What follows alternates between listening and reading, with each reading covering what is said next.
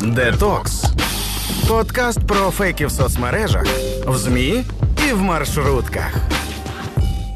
Шахрайськими схемами з смс та дзвінками, нібито від банків, вже мало кого здивуєш. Сьогодні розкажемо про нову схему. Шахраї діяли по-крупному, створили фейковий сайт Монобанк, підробили ліцензію НБУ, новину від Інтера, запустили рекламу, нібито від Монобанку у Фейсбуці. Мене звати Вікторія Єрмолаєва. А сьогодні про масштабну шахрайську схему, яку розробили, щоб отримати персональні дані користувачів та мати змогу зламати наші банківські картки. Слухайте подкаст Детокс про фейки навколо нас.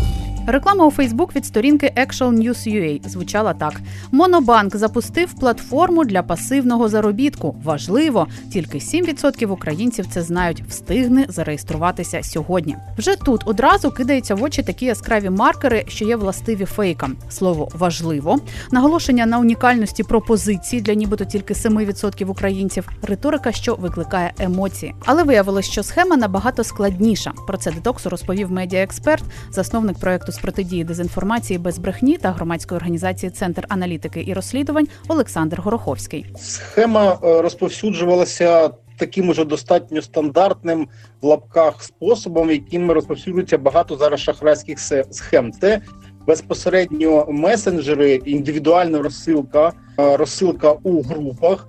І це Viber і Telegram, а також е, потужна реклама у Фейсбуці. Я, до речі, сам натрапив декілька разів на е, рекламні оголошення в вигляді гарних картинок, де фігурувала фотографія одного з засновників монобанку пана Дубілета у Фейсбуці.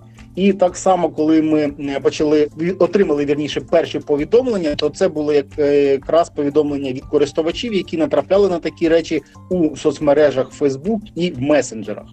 Але е, це було тільки, як то кажуть, одна частина ланцюжка, тому що е, перед тим е, була розгорнута інформаційна рекламна кампанія, і крім фейкового сайту самого банку, був створений, ну скажімо так, фрейм фейкового е, сайту телеканалу Інтер. І на цьому фрейму на фейковому е, фреймі була опублікована стаття, начебто рекламного характеру, е, де Монобанк е, дає об'яву, що запускає таку платформу з пасивного заробітку для громадян від тисячі гривень на день. Тобто можна говорити про те, що це була системна спланована компанія інформаційна, ну в лапках інформаційна, справді дезінформаційна, для того, щоб максимально е, залучити людей, і саме акцент на месенджерах і соціальних мережах був зроблений для Е, максимального максимального охоплення цієї аудиторії. Суть у тому, що користувачам пропонували заробіток у 5 тисяч гривень на добу, нібито від Монобанку. Для цього треба було ввести свої персональні дані, розповідає Олександр Гороховський. Е, в чому була основна ідея? Був зроблений е, фейковий сайт. Ну тут знаєте, спрацювала ця от момент цифровізації, те, що монобанк ну, доступний, простий і так далі. так далі. Да? І е, я думаю, що це теж зіграло шахраям на руку, тому що люди звикли до простого доступу до цього інстру... Е, фінансового інструменту і знаєте, такого достатньо спрощеного роботи з цим інструментом. Тому напевно було шахраям не так складно переконати в правдивості.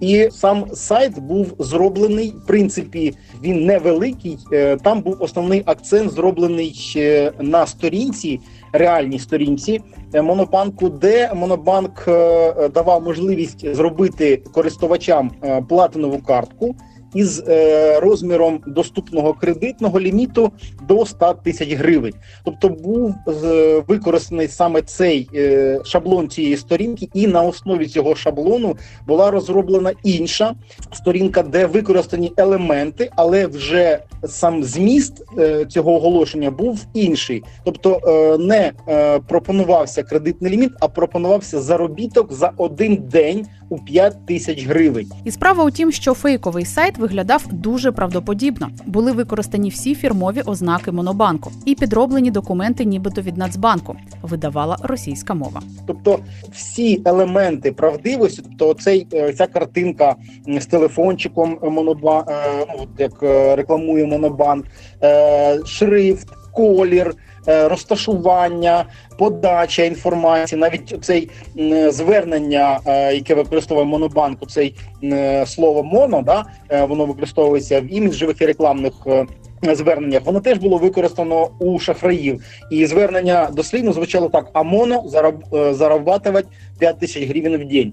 Але тут ще треба звернути увагу на такий момент. Я зараз зачитав російську мову, це не тому, що я перейшов на російську, а саме тому, що саме російською мовою було зроблене підроблене об'ява, тому що вся весь інтерфейс монобанку насправді він зроблений українською мовою. Ще один елемент, який був підроблений, це е, такий достатньо ну важливий момент. Це підробка документів ліцензії Національного банку.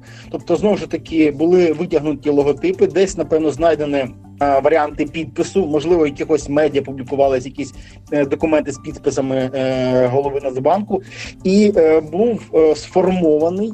Фейковий документ про надання е, ліцензії монобанку від Нацбанку про можливість працювати з криптовалюти. По перше, е, Нацбанк таких зараз ліцензій не видає, тому що нас не впорядкована ще законодавство по криптовалюті, а і сам Монобанк не є оператором з криптовалюти. Але для того, щоб показати правдивість і підштовхнути людей до от е, звернення за цими, начебто, 5 тисячами гривень, була зроблена така підробка. Це такі ключові елементи, які працювали на правдивість.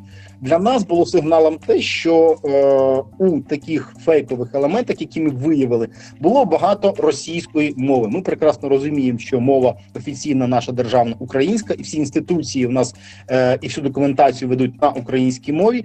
А е, тут була використана російська мова.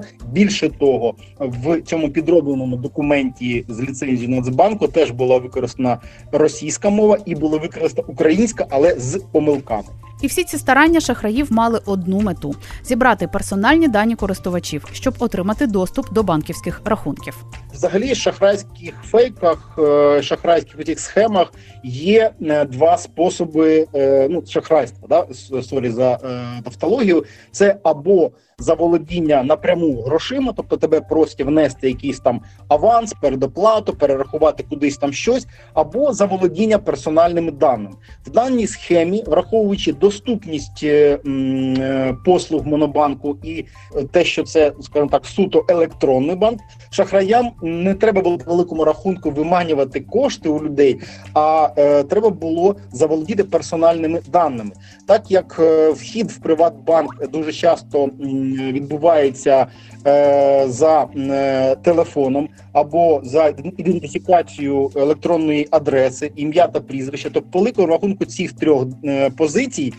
Було достатньо для того, щоб уже зламати рахунок користувача в монобанку. Тим більше, що Сахраї чітко знали, якщо людина звернулася саме до пропозиції Монобанку, то вона є клієнтом Монобанку, тому що тільки клієнти Монобанку можуть отримувати такі послуги на кшталт таких, яких рекламувалося.